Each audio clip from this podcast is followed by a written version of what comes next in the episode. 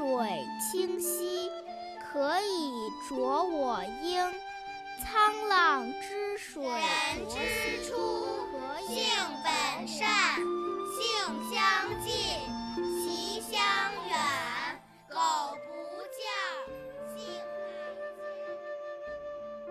乃迁国学小天地首先，我们一起来复习一下上个星期四我们学过的《弟子规》的段落。用人物，须明求；倘不问，即为偷。借人物，及时还；人借物，有物迁。接下来呢，我们一起来学习《弟子规》新的部分。凡出言，信为先；诈与妄，奚可焉？话说多，不如少；唯其事，勿佞巧。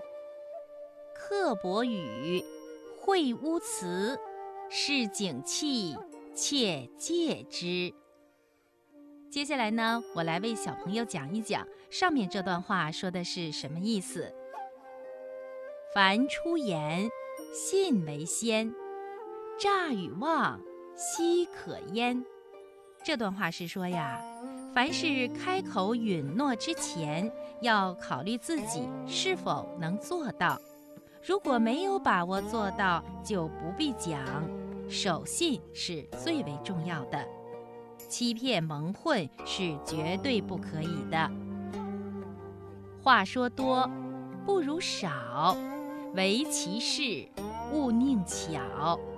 刻薄语，秽污词，市井气，切戒之。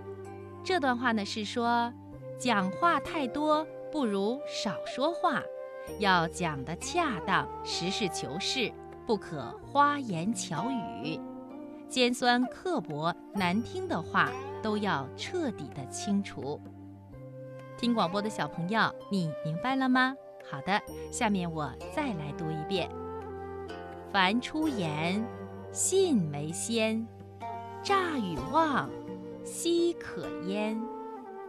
话说多，不如少；唯其事，勿佞巧。刻薄语。秽污词，市井气，切戒之。